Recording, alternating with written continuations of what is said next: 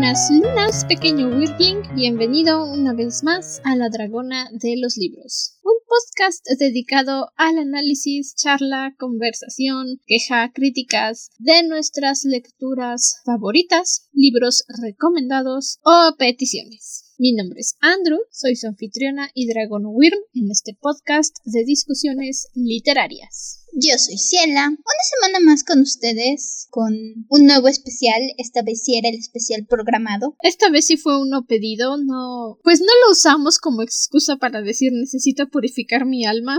Esta vez sí tocaba. Y es que, es que sí, necesitábamos algo que nos dejara respirar y disfrutar después de, de pasar dos semanas. Con, y lo bueno es que solo fueron dos semanas con el águila y el jaguar. Realmente no sé qué cosas iban a pasar en el bosque de los pigmeos. Ni, no me acuerdo a dónde decía la reseña que iban a irse ahora, pero obviamente solo íbamos a visitar el bosque de los pigmeos. Cinco páginas, tal vez cuatro, y eso ya es avaricia. Para hacer una mención, así ah, aquí están los pigmeos, este es su bosque. Vamos a evitar que el hombre blanco malo se robe el tesoro de los pigmeos. Seguramente porque así ha pasado los otros dos libros.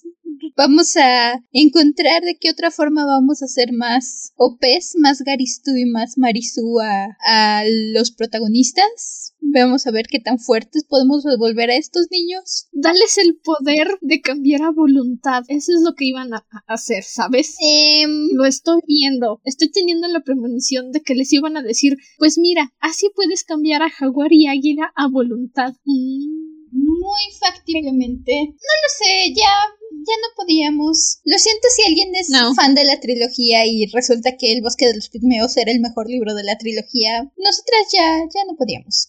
Con todo respeto por si alguien que nos escucha es fan de la trilogía de Memorias del Águila y el Jaguar, si tu tercer libro es el mejor de tu trilogía, algo estás haciendo muy mal. El primero tiene que darte una introducción al mundo que vas a conocer, a los personajes que vas a conocer. El segundo tiene que darte una aventura continuando a la primera, porque realmente no hay continuidad en esta trilogía, excepto que seguimos viendo los mismos niños mecos e inútiles. Bien podrían ser libros individuales. Uh-huh. Incluso si te vas por esta, porque es, hay varias sagas que son los mismos niños contando diferentes historias y sin mucha conexión entre sí, entonces necesitas un formato diferente. El formato del Águila y el Jaguar no te ayuda a hacer este tipo de seriecitas donde puedes agarrar cualquier libro de la serie y leer. Mm, no.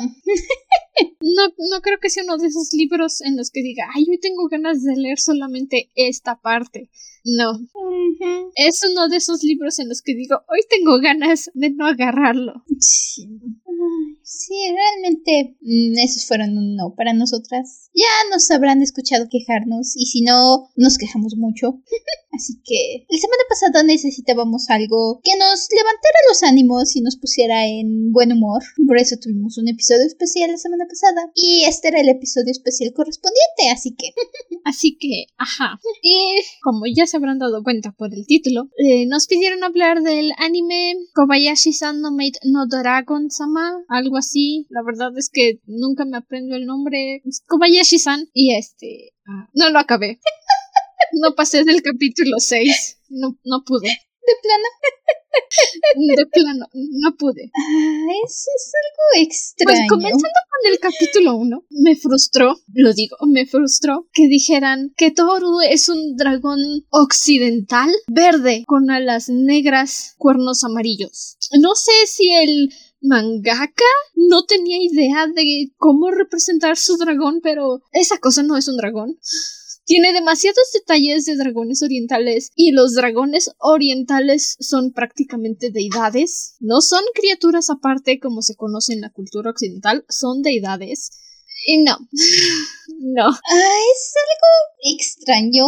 Yo sí me chuté las dos temporadas. De, Felicidades. Pero el, debo decir, sí hubo ciertas partes que me hicieron reír. Dos o tres chistes que me agarraron de sorpresa y que me hicieron reír bastante. Pero ciertamente, si yo hubiera empezado a ver esto fuera del podcast, si yo simplemente hubiera agarrado y hubiera dicho, pues voy a ver Maid Dragon, probablemente no hubiera pasado del primer episodio. Si algo me ha alejado del anime es este exceso de ecchi, es de boobies, este exceso de boobies y de enfocarse completamente en eso, y es algo constante en esta serie, es algo que es más, no.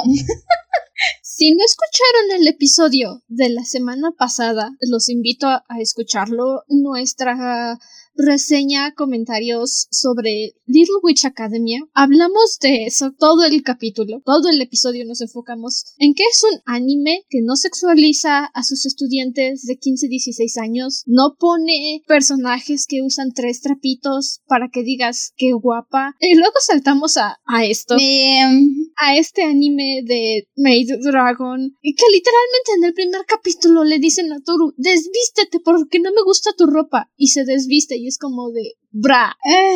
Y es, dejé de ver anime iniciando la universidad, primero porque mi computadora se descompuso y tuve que esperarme a que me compraran una nueva y ya no, ya no pude ver anime constantemente. Y en segunda, porque todos los animes nuevos tenían ecchi. Es, eran shoujo, más bien eran ecchi disfrazado de shoujo, o ecchi disfrazado de shonen, o ecchi disfrazado de josei, o de lo que quieras. Y la verdad es que, miren, si ya han estado con nosotros los dos años que ya lleva el podcast, ya vamos para dos años, saben que alguien inocente no soy.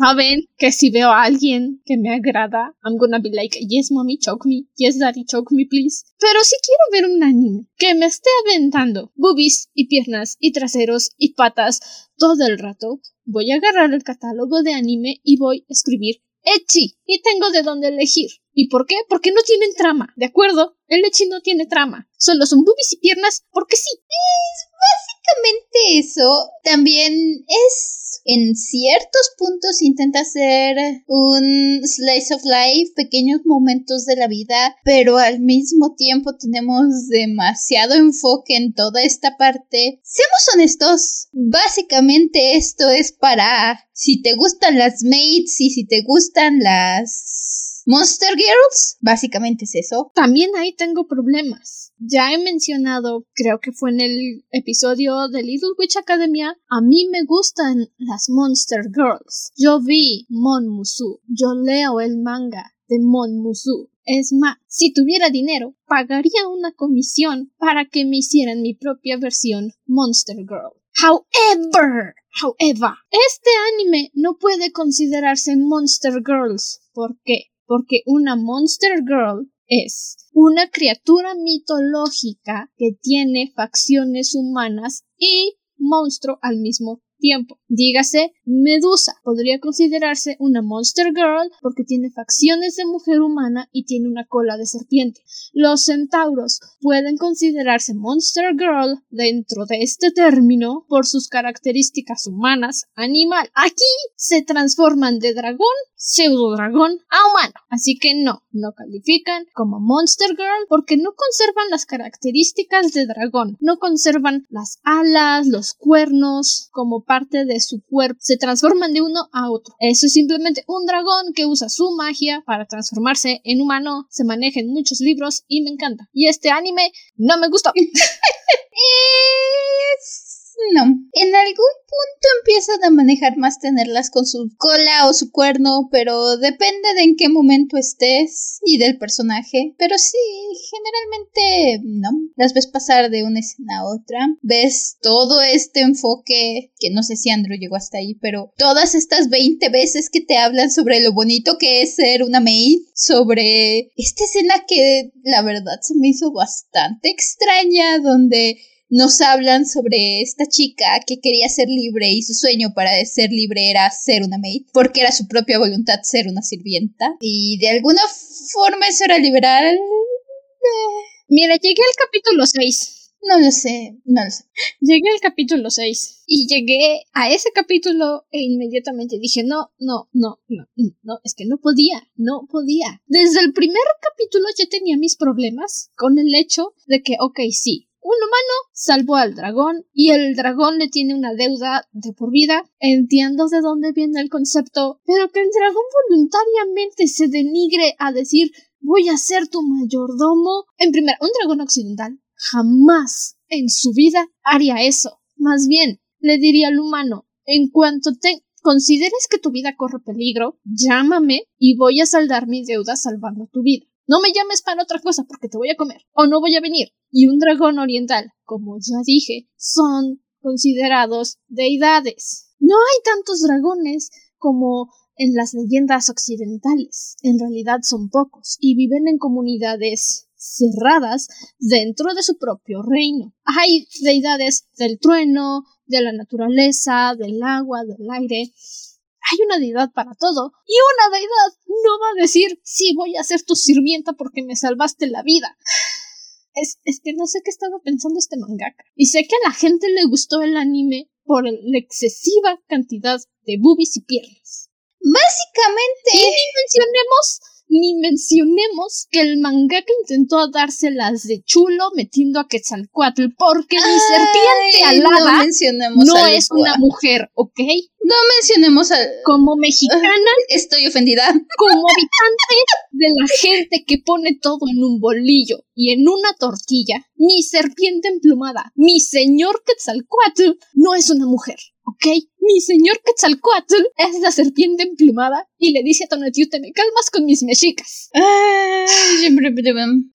No, no, no debería ponerme tan agresiva, llevamos quince minutos hablando, pero... Eso... Pero es que todo está mal con esta serie. Creo que ni siquiera, si llegaste al capítulo seis, creo que ni siquiera llegaste a la parte con el niño, ¿sí? No. No. Qué bueno, se pone peor. No. Sí, realmente... Lucoa me ofende, me ofende mucho. Si puedo pensar en ella separada de Quetzalcóatl, mejor, puedo medio tolerarla. Es bastante... Yo no puedo ni medio tolerar su presencia. No, y se vuelve bastante molesto cuando la juntan con Shouta, súper original nombre uh-huh. para un niño pequeño. Y, claro. y entonces... Todo se basa en Lucoa no entiende nada y está encima de Shouta con sus grandes pechos y Shouta simplemente no sabe qué hacer y se esconde y le dice que es un sucubo. Esa es toda su trama el resto de las dos temporadas. Incluso tenemos un capítulo donde tenemos este gag recurrente de que Shouta sueña que cosas grandes lo asfixian en sus sueños o que empuja cosas grandes en sus sueños porque Lucoa lo está asfixiando con sus grandes pechos. No sé si el problema simplemente son los japoneses o el anime en general, o yo soy el problema, pero es que últimamente a eso se basa todo el anime, a eso se resume todo el anime últimamente, a que hay que poner un personaje con grandes boobies, grandes patas, grandes todo para atraer audiencia, y siempre hay un personaje escuálido ñango bueno para nada, con todas las red flags posibles, con el que emparejan a la chica de grandes boobies. Es más, si este fuera realmente mi señor Quetzalcóatl, ya se hubiera cenado al chamaquito este. Uh-huh. Ya se los hubiera cenado a todos porque hubiera dicho, semejante deshonra me hacen, me los voy a tragar, provecho. Y me voy a dormir otra vez. Gracias. Sí. Gracias por la comida. Es... no lo sé. Toda esta trama... Lucoa es básicamente ese su personaje. Sus pechos. No le dan nada más. Me rehúso a llamarlo Quetzalcóatl. Es que ni, ni siquiera merece que le hayan puesto ese nombre. No. Parte de lo que más me molesta es cuando les veo potencial a las cosas. Porque hay ciertos momentos donde la historia, el mundo, las relaciones tienen potencial. Es decir, tenemos fragmentos más adelante, casi siempre los reservan para los episodios finales de la temporada, donde vemos un poquito más acerca del mundo de los dragones o cómo se manejan. Incluso hay por ahí un capítulo donde nos cuentan todo el pasado de Tohru y de Elma, el pasado de Ilulu, Ilulu, Ilu, otro dragón que aparece en la segunda temporada. Y son cosas que tienen potencial. Por ejemplo, este personaje, este nuevo dragón que aparece en la segunda temporada, que nos dicen que se llevaba bien con los humanos y luego los humanos mataron a sus padres, y entonces tiene este dilema entre esto es lo que me han enseñado a odiar los humanos, pero yo quería a los humanos, y al mismo tiempo es... tiene como dieciséis años más o menos y tiene todo este drama de tuve que crecer muy rápido. ¿What? Hay un capítulo... ¿dieciséis? Es algo... Ok. No, bueno, lo equivalen a dieciséis años, no te dan un número exacto, de hecho te dicen que todos los dragones tienen cientos de años, pero te lo equivalen a que este personaje tiene dieciséis años. Ajá, ok, es que eso también es algo que me frustra. Dicen que tienen cientos de años, ok.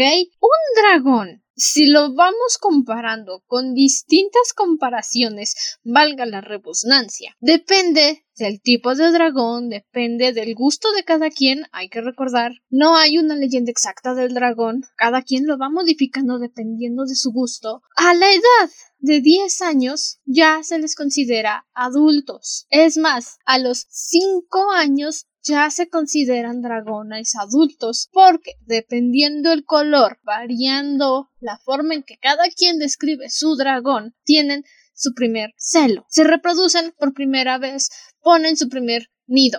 A los cinco años ya son adultos, ya se valen por sí mismos, ya saben cazar. Un dragón de cientos de años no anda haciendo estas pendejadas. Y mucho menos anda diciendo las estupideces que dice Tohru de ay sí, qué bueno que me enamoré de esta humana inútil, buena para nada, que se va a morir en los siguientes sesenta años. No, es que no. Y todavía, con esta historia que dices que ponen, que le enseñaron a odiar a los humanos. ¿Quién te enseñó a odiar a los humanos? ¿Hace cuánto te enseñaron a odiar a los humanos? Un dragón, por naturaleza, no se acerca a los humanos. Porque sabe que somos volubles. O sea, escúchenme y, y van a entender mi explicación, ¿ok? Somos irracionales la mayor parte del tiempo. Aunque creamos que no, somos irracionales. Eh, los dragones son muy bien conocidos por decir, híjole, este tipo de acá ya perdió la cabeza. Me voy, renuncio. ¿Por, ¿por qué les parecería un plot interesante que hayan dicho, es que al dragoncito le enseñaron a odiar a los humanos? ¿Quién le enseñó? ¿Quién le enseñó? El sabio de la especie que ha vivido por más de dos mil años recluido en su cueva con sus juguetes brillantes con los que se entretiene cuando sale el sol. Ese, ese anciano lo educó, ese anciano le dijo odia a los humanos, porque si la respuesta es sí, lo entiendo. No especifican, es extraño, y es donde digo que le veo potencial, incluso si te lo quisieran dejar en el Slice of Life y que solo te manejen esto un poco menos a detalle, no sé, porque te empiezan a hablar sobre este mundo del que vienen, donde... también hay humanos, pero es aparentemente un mundo diferente del que estamos, donde nos hablan de que los dragones, de hecho recordé un poquito a Jack, porque nos hablan de que los dragones se enfrentaron a los dioses porque no querían que los dioses movieran los hilos de su vida. Ah. Nunca te dicen qué era lo que hacían los dioses. Espera. Solo te dicen que los dioses los manejaban. ¿Dioses de su cultura japonesa? Nunca te especifican, solo te hablan de los dioses. Es que... de hecho, te dicen que el hecho de que Kobayashi haya salvado a Tohru era porque no creía en los dioses y entonces pudo quitarle la espada que le clavaron los dioses con la que se iba a morir. Y como Kobayashi estaba ebria y no creía en los dioses, pudo sacar la espada sin problemas. Es que eso está todavía más estúpido. Porque si hablamos de dioses, y repito una vez más, estos dragones en Japón deberían de ser deidades. ¿Tenían una guerra entre ellos mismos? Y unos dijeron, ¿sabes qué? ¿Tú vas para abajo? Porque eso tampoco tiene ningún sentido. Y más me cae que este fulano que escribió... es más, ¿quién lo escribió? Aquí tengo un nombre que no tengo ni idea de cómo pronunciarlo. ¿Qué es lo que me dice Google? No, esa es la revista. O bueno, ese más mm. bien sería el alias del autor. Uyoku Shinya. En fin, lo que sea. Este fulano de acá, que tiene un fetiche con niñas, obviamente tiene un fetiche con niñas. Todos sus personajes son menores de edad según este... Respira, Andrew, respira. Lo que él quería manejar era una serie con dragones occidentales, por la forma en la que los está manejando. Sin embargo, este compa de acá nada más dijo me gustan los dragones y voy a hacer mi serie como se me antoje. Y se nota, se nota porque hay inconsistencias en todo lo que dice. Un dragón no se pelearía con los dioses. En primera, como ya he repetido ocho mil veces el día de hoy, los dragones orientales en sí mismos son una deidad. Los occidentales se pueden considerar una criatura mítica al nivel de un dios, dependiendo la leyenda que estés escuchando. Quetzalcóatl es un dios, es una serpiente emplumada y entra en la categoría de dragón. Los nórdicos tienen por ahí dos o tres dragones cuyos nombres no recuerdo, pero son dioses. Entonces, ¿tuvieron una guerra con los nórdicos para que los dioses los hayan desterrado? ¿O hicieron enojar al verdadero Quetzalcóatl y se los llevó derechitos al Mictlán para que se los traigan? Lo que nos dicen es, insisto, nos dan estos leves vestigios y son muy muy chiquitos, donde nos dicen que, literalmente esto es todo lo que nos dicen, los dragones todos unidos se levantaron en contra de los dioses porque no querían que los dioses los trataran como títeres. No nos dicen qué dioses, no nos dicen por qué, solo nos dicen que se levantan en contra de los dioses. Que al principio todos los dragones estaban peleando en contra de los dioses y que luego unos dragones decidieron aliarse a los dioses y formaron la facción de la armonía, que son los que se aliaron con los humanos y se aliaron con los dioses, y es de donde viene Elma, otra de las dragonas que sale después. Lo, nos dicen que otros dragones se cansaron de pelear y dijeron no voy a pelear ni para un bando ni para otro, se volvieron la facción de observadores, que es a la que pertenece Lucoa, y que los el resto de los dragones se unieron, mantuvieron la lucha y quisieron seguir peleando contra los dioses, y se les conoce como la facción del caos, que es a la que pertenece Tohru,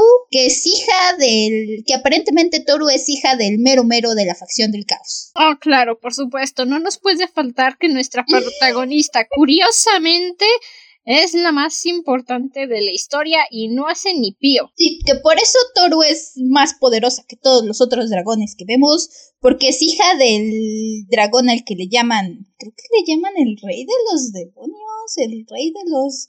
A ver, ¿es algo así el nombre de su papá? ¿Qué clase de padre dragón manda a su hija toda tonta, toda estúpida, a luchar contra los dioses? Es que en teoría dicen que no la mandó, que, que ella solita se enojó y se fue solita a pelear. Es aparentemente algo que nos dicen en el penúltimo capítulo de la segunda temporada, que por algún motivo decidió irse a pelear solita, nada más. Es que esto ni siquiera califica como actitud de dragón adolescente. O sea, un dragón adolescente en su etapa de rebeldía, repito, dependiendo de la forma en la que los quieras ver, es ese idiota que va a quemar la aldea de los humanos porque está oscuro y no ve nada. Piensa que un poquito de fuego le va a ayudar a ver y se va a dar cuenta de que incendió todo y es como de, híjole, ya la regué. ¡Bye! Creo que el único dragón de toda la serie que más se acerca a todo esto es Fafnir. Curiosamente, yo creo que por eso fue mi dragón favorito. Es básicamente el único que dice, no me interesa, inútiles humanos, mátalos a todos. Si te estorban, mátalos. Si se meten con tu tesoro, mátalos. ¿Por qué me interesan los humanos? No tengo idea. No, no me interesan. Solo descubrí los videojuegos y ahora quiero agregarlos a mi tesoro. Make sense, hacen ruidito, tienen luces... Digo, sí califica como alguien que diría, oye, ¿por qué estás tan interesado en el mundo de los humanos? Hacen ruido y brillan. ¡Me entretengo! Y básicamente Fafnir fue mi parte favorita de la serie porque descubrió los juegos de video, descubrió la forma de acumular tesoros en juegos de video y dijo, ok, tal vez me quede en este mundo para agregar esto a mi tesoro. Y siempre que se presenta un problema dice, mátalos a todos, échales una maldición. Ay, qué aburrido, ¿por qué me estás llamando para estas tonterías? Me agrada. Y es que también es eso, manejan el concepto de échales una maldición, maldícelos y solo las deidades pueden maldecir. Voy a repetir esto hasta el cansancio, pero insisto, los dragones orientales son los únicos que pueden echar maldiciones porque son dioses, son deidades. Y me estás diciendo que un dragón occidental por sus huevos dorados va a decirte maldigo. Obvio no. Tienen una magia que funciona distinta a la magia humana, a la magia de los elfos y a la magia de las hadas. Eh, tienen... No es, la verdad es que tienen magia para lo que les conviene en ese momento, para el chiste que tengan que hacer en ese momento. Como Isabel Allende y sus animales totémicos. Algo así. Voy a usar... Le voy a dar... Voy a usar el águila para lo que me convenga en la trama. Como por ejemplo, volar. Para decirle a mi amix, aquí estoy, me desmayé. Bien. Necesito agregar un chiste. Vamos a darles el poder de convertir a, a Kobayashi en hombre por dos capítulos. Perfecto. Claro, porque necesitan alguna otra excusa para hacer fanarts de la regla treinta y cuatro, como si internet no estuviera lleno de eso. Eh, lo chistoso, al menos, eso sí, dije, bueno, al menos, literalmente la convierten en hombre y se da cuenta hasta que va al baño y dice, esto no va aquí, esto de dónde salió. Realmente no le hacen un gran cambio de apariencia ni nada. Pierden los pocos puntos porque obviamente tienen que meter el chiste donde Kana, la loli de la serie, se acerca a abrazarla porque la ve como su figura materna. Y entonces tenemos ese momento incómodo, porque por supuesto que tenemos que tener ese momento incómodo. ¿Qué está mal con el anime últimamente, de veras? No lo sé. Las únicas series que estoy siguiendo, aparte de Kimetsu no Yaiba, porque la historia está preciosa, me encanta, es Kimetsu no Yaiba y Beastars. Y Beastars porque soy furra, crecí viendo Robin Hood. Y hasta eso, Beastars, que es clasificado como un josei, o sea, contenido para adultos, muestra menos movies. ¿Cómo es que los furros lo hacen mejor que tú, Japón? O sea, ya sé que también viene de Japón, pero explícame por qué los furros lo hacen bien y tú no. Ay, no tengo idea. Es, es eso. No, yo tampoco lo sé. Es muy molesto. Insisto, eso es lo que me ha separado del anime últimamente. A las dos. Y es lo que abunda eh, en esta serie. E insisto, lo triste es que si no tuviéramos todo esto, todas estas... enfoque, nuestro enfoque principal en toda la serie no fuera boobies, no fuera ay sí, míralas, se van a desnudar, vamos a agregar otro chiste de pechos porque solo hemos agregado veinte en este capítulo, vamos a agregar otro chiste de lolis porque por supuesto Japón es conocido por su pedofilia, no hace daño. Por eso, por eso uno ya no puede disfrutar anime, como cuando estaba en la secundaria y, y te hacían bullying porque te gustaba el anime, porque ahora todos ven anime y ahora todo el anime es como de, ay sí, chistes porno sin trama. En mis tiempos eran chistes de sangre y violencia con trama, ¿ok? Y sí, obviamente estábamos los enfermos degenerados que veíamos ecchi, pero es que estaba en la etiqueta de ecchi. No era un shoujo disfrazado. Y te juntabas con tus raros, claro, y hablabas en susurros porque más bullying te iban a hacer. Ahorita es como de, ay, sí, viste el anime y pechos, pechos, pechos, pechos, boobies, boobies, boobies, boobies por todos lados. Uh-huh. No. Es molesto. Es molesto, es frustrante que, insisto, le veo potencial en ciertos momentos. Creo que pudieron haber hecho alguna cosa interesante con todo eso que daban de pasado. E incluso las relaciones. Kobayashi y Tohru es... Al principio se sienten muy forzada, muy te la atragantan, muy obviamente quieren que las veas juntas. Muy a fuerzas quieren que las shippees, aunque no haya química entre ellas, aunque Kobayashi no les da ni la hora a Tohru. Y literalmente la trae como su perra. Y Tohru ahí anda de rogona. Literalmente ahí está. Razón número treinta y cinco por la que no pasé del capítulo seis. Deja tú que sea un dragón. Tohru, amiga, hermana, ten dignidad. Kobayashi no te da ni la hora. No le estés rogando a alguien que no te da ni siquiera la hora. Vales más que eso, hermana. Sí. Hacia el final de la segunda temporada, un par de capítulos, sobre todo creo que el último capítulo de la segunda temporada, empiezas a verles más potencial, sobre todo porque a Kobayashi se le baja el... En primer lugar, Tohru ya no está encima todo el tiempo, porque también era lo que me caía un poco frustrante de Tohru, porque como dices, está encima, y ni siquiera es que culpar a Kobayashi, porque Kobayashi simplemente le decía, oye, déjame en paz, y la otra no podía permitir que ni siquiera alguien Le, más le diera la hora porque ella estaba encima. Yo te doy la hora. Ay, es que ¿por qué le preguntaste a él que te pasara eso? Yo te lo paso. ¿Por qué encima ese, y encima y encima? Tohru es ese novio tóxico que te dicen, amiga, date cuenta, pero como es mujer y tiene unas mega boobies que siguen con la razón número cuarenta y siete. Traen esta pseudo broma constante de que, ay, sí, soy copa de dragón. Bra, bra. puedes pensar algo mejor que esa estupidez. Y entonces, es este novio tóxico que Kobayashi, se le cae la cartera a alguien. Ah, señora, se le cayó. Ay, muchas gracias, qué amable. ¿Por qué le hablas a esa señora? ¿Quién es esa señora? ¿Qué es de ti? No la mires, me tienes a mí. Tohru, relájate un chingo, por favor. Y sí, bájale treinta esos gramos. Esos squeaks que escuchan es mi censura. No pasen todos los episodios, solo cuando estoy realmente enojada. Solo cuando algo realmente me enoja escuchan todos esos squeaks. Es que... insisto, ya cuando le baja a Tohru treinta grados al asunto, se vuelve un poco más tolerable. Incluso tienen un par de momentos lindos, pero por supuesto eso te dura medio capítulo, te dura tres capítulos y tienes que acabar otra vez con ah, ya estamos relax, ya llegamos a un cierto avance, puedo empezar a creer que puede haber algo de química. Ah, ok, todo está muy tranquilo, vamos a hacer que Tohru haya planeado la boda en secreto y terminar eso con risas porque jajaja. Ja, ja. Sigue, seguimos siendo el mismo anime. Porque por supuesto, vamos a disfrazar nuestras red flags con comedia para que los mismos nice guys sigan diciendo que es agradable. No es ofensa, o sea, realmente estoy enojada, estoy diciendo todo esto porque estoy molesta. Pero si hay alguien que le gusta la serie y la disfruta como la estupidez que es, sigue disfrutando. No me tomes muy en serio. Soy, literalmente el podcast se llama La Dragona de los Libros, porque llevo veinticinco años obsesionada con los dragones. No es que de hace dos años para acá haya dicho, me gustan los dragones. Es una obsesión de hace veinticinco años. Con decirles que... cuando se estrenó la primera película de Cómo entrenar a mi dragón en México, curiosamente pasó en mi cumpleaños y le armé un drama a mi madre durante un mes porque no me llevó a verla en mi cumpleaños. Y solo la quería ver porque decía dragón. Lo dejo por ahí nomás. Yes.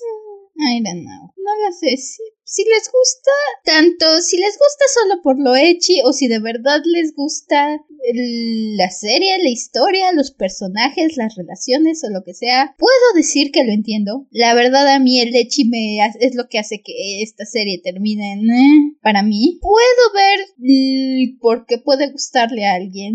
But, no lo sé, no creo sé. Que si Tohru no existiera y, y su este burla de mi señor serpiente emplumada tampoco existiera, podría soportarla. Pero... Mm, sí, personalmente, si le bajáramos unos diez chistes de boobies por capítulo, para mi gusto. Sí, es más, ni siquiera, si quieres no quites a Lucoa. Simplemente no digas que Quetzalcóatl, no te metas a esa tontería. Si quieres dejar a tu mona de pechos grandes y que ese sea tu chiste, bueno, no lo mezcles con un elemento cultural, por favor. No ofendas una cultura entera diciendo que es Ajá. esto porque, insisto, si alguien...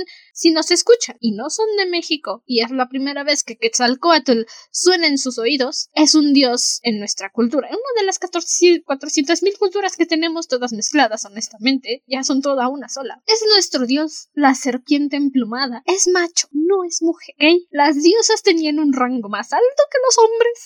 Mi señor Quetzalcóatl no tiene nada que ver con esa serie que hizo el fulano este con fetiches. No. Ay. Bájale unos no sé cuánto a los... Es que es eso, el exceso de... El, el hecho de que encuentren... el exceso de bromas de boobies. El exceso de bromas sexuales para hacer comedia. Exacto. El hecho de que aparentemente cada vez encuentras un pretexto para agregarles pechos más grandes, porque eso es, eso es Ilulu, Ilulu, no sé ni siquiera pronunciar su nombre, la dragoncita de la segunda temporada, que increíblemente le ponen unos más grandes que a Lucoa, y dices, ¿cómo puedes caminar con eso? No se te rompe la espalda. Y que te lo quieran poner como, ay, es que mira su trágica historia de fondo, vamos a poner este episodio de la muñeca perdida, que debo decir si no hubiera sido porque, insisto, chistes de boobies, el episodio de la muñeca perdida donde nos hablan de su infancia y de que esta dragoncita está muy enfocada en regresar esta muñeca que encuentra perdida porque se acuerda de su muñeca que dejó en este momento crítico de su vida. Tiene potencial, pero, pero todo está enfocado en chistes de pechos, así que ahí quedó el momento lindo y el potencial para decir, ay, mira qué bonita historia, ay, mira esa historia me llegó. Es cuando te das cuenta que el público meta de este anime son weeps. No son mujeres, no son hombres, son weeps. Ese es el público meta de este anime. Porque ellos van a escuchar boing, boing, boing, boing, boing y van a decir, ay sí, qué triste, muy triste, boing, boing, boing, boing, ay qué trágico, sí, sí, sí. Me siento mal de odiar tanto este anime, es más, me está purificando, me hace darme cuenta de que tengo buenos gustos, sin ofender. Sí, pero pues como tenga que ser y como haya sido que sea, no nos gustó. No, realmente no lo volvería a ver, no. A diferencia de The Owl House, que sí seguimos viendo y también fue una petición de episodio especial. No, Kobayashi se puede ir al Mictlán y ahí quedarse. Uh-huh. Voy a ponerla en el tazón ceremonial y voy a decirle a los dioses, por favor, espero que no se indigesten, disfruten esta comida. Solo les pido, mi señor Tlaloc, que no llueva. Acabo de lavar ropa.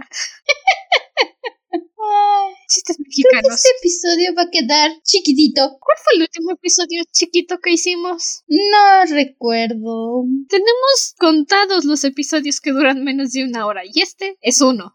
Honestamente creo que viendo el tiempo de grabación, creo que este episodio va a quedar más como minisode. Lo sentimos si querían que entráramos un poquito más en, en algún aspecto, pero... Como en, en detalles o, o vieron el nombre y dijeron, ay sí, qué emocionante. Si ya nos llevan escuchando varios, todos los dos años que tenemos aquí, o si es la primera vez que nos escuchan y dijeron, ay, seguramente va a ser algo emocionante, perdón. Escucha cualquiera de nuestros otros episodios de libros, ahí sí es lo más emocionante. Escucha los episodios especiales que dicen una hora y cachito. No escuches esto porque, o sea, sí escúchalo, ya lo estás escuchando, pero...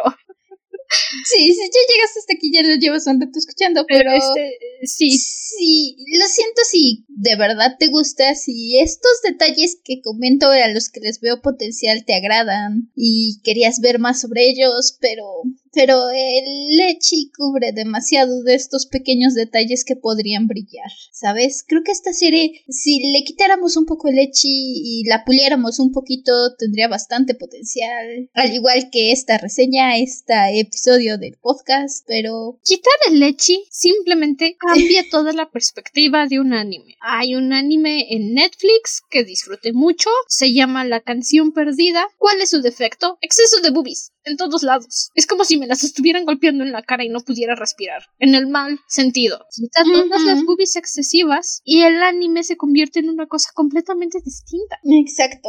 Ese es el problema del anime, en nuestra nada humilde opinión, exceso de ecchi. Por todos lados. Y um, ya no puedes tener una buena historia, unos buenos personajes. Ni siquiera, ¿sabes? Creo que esta historia, este anime podría ser, si le quitáramos los excesos, algo como... Ay, ¿cómo se llama el manga que vimos para los especiales de justamente junio del año pasado? De las dos chicas. Ah, uh, Their Story, creo que era. Ándale, ah, Their Story. Sí. Creo que esta historia podría llegar a ser algo tan lindo como Their Story. Story, me creo que podría tirarle algo similar, pero, pero no.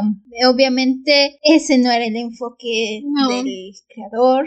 No era el enfoque de las personas que dijeron vamos a hacer el anime. No, todos ellos, insisto, sabían que su público meta eran weebs y dijeron, los weebs van a comprar todas las cochinadas que vendamos, vamos a hacerlo. No, no está enfocada uh-huh. para alguien más, solo weebs. Y perdón uh-huh. si eso ofendió a alguien, pero es que, es que vean la evidencia, por favor. Ya ni siquiera las sensuales esposas de Tengen están dirigidas a weebs. Es que, es que hay diferencia. Bueno, no sé, creo que ya no tengo nada más que agregar. Este, mi señor Quetzalcóatl, por favor no se ofenda por lo que este sujeto hizo, hizo y, y por favor no nos mande plagas, gracias, lo quiero mucho. Y pues ya eso es todo por hoy. Esperamos que, aunque se hayan pasado un buen rato... Eh, o que al menos nuestro sufrimiento nos haya entretenido. Y, y si no... ¿Y si igual no? Les podemos recomendar que regresen al capítulo de la semana pasada. Ese estuvo muy bonita. Pueden regresar a Little Witch Academy. Nos divertimos muchísimo. Pueden, pueden ir a The Owl House. Eso está precioso. Resulta que mi teoría conspiranoica fue real. Y... Pueden escuchar cualquiera de las reseñas que tenemos. Incluso si quieren algo crítica y más entretenida que esto, increíblemente pueden regresar a los libros de Isabel Allende o Aucus. Esos también nos los comimos bien y bonito, pero creo que incluso fue, tuvieron más contenido que esto. Les fue mejor que a esto, en efecto. Hubo más detalles, más explicación de lo que estaba pasando en lugar de decir todo el rato, es que solo hay boobies y el, y el fulano está confundiendo mitologías. Sí, hasta eso Aucus e Isabel Allende les fue mejor. Sé que yo al menos me divertí editando la última parte de Aucus, aunque grabar el capítulo y leer el libro me hubiera dado bilis. Sí, hay, hay que ver el lado bueno de las cosas, la edición es divertida. Eh, pero si lo que te gustan son los dragones, esta tercera temporada que estamos grabando, hablando, se llama La Era del Dragón, y la próxima semana vamos a comenzar mis consentidos de librero, los primeros libros que compré con mi dinero de... La búsqueda del dragón, no, el vuelo del dragón, va primero ese, no hay que olvidar a mi, a mi amor Flar, de Anne McCaffrey, mejor conocida como la madre de los dragones. Entonces, si te gustan los dragones, acompáñanos la próxima semana, va a estar requete bonito. Con dragones de verdad. Con dragones de verdad, no... Este, cosas raras que tienen magia y se pueden transformar en una chica y tampoco son Monster Girls. Este, nos pueden seguir en Instagram. Nos encuentran como arroba dragona guión bajo de librospot, ¿sí? Ahí vamos a estar publicando, compartiendo cosas, lo que sea que se nos ponga enfrente. Esta temporada estamos aceptando sugerencias de contenido para episodios especiales. Si hay algo que digas, a lo mejor esto les va a frustrar, pero quiero que se frustren, mándalo.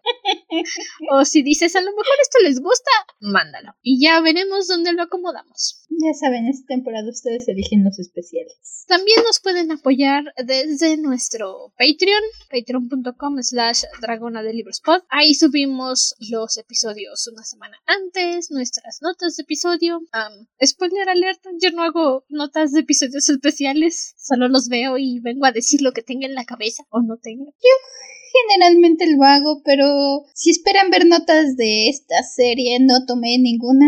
No, no tenía mucho que apuntar, lo siento. Todo lo que teníamos que contar ya se dijo. Tenía que decir y se dijo. Pero, en fin, nos despedimos nosotras esta semana. Insisto, si te gustan los dragones y quieres ver algo relacionado a dragones, vuelve la próxima semana cuando empecemos Los Dragones de Pern de Anne McCaffrey. Hasta entonces, permanece cómodo y seguro dentro de tu cueva. Nosotros nos volveremos a reunir en el siguiente episodio. Hasta la próxima luna. Bye. Um, cuidado si ayudan a un dragón en el bosque. Tal vez puedan tener a alguien encima, así como en esta ocasión. Y no creo que sea lindo. Si salvan un dragón y el dragón les dice, voy a ser tu sirviente de por vida, corre. Corre lo más rápido que puedas hacia el otro lado. Corre. Este es un red flag volando. Bye. Bye bye.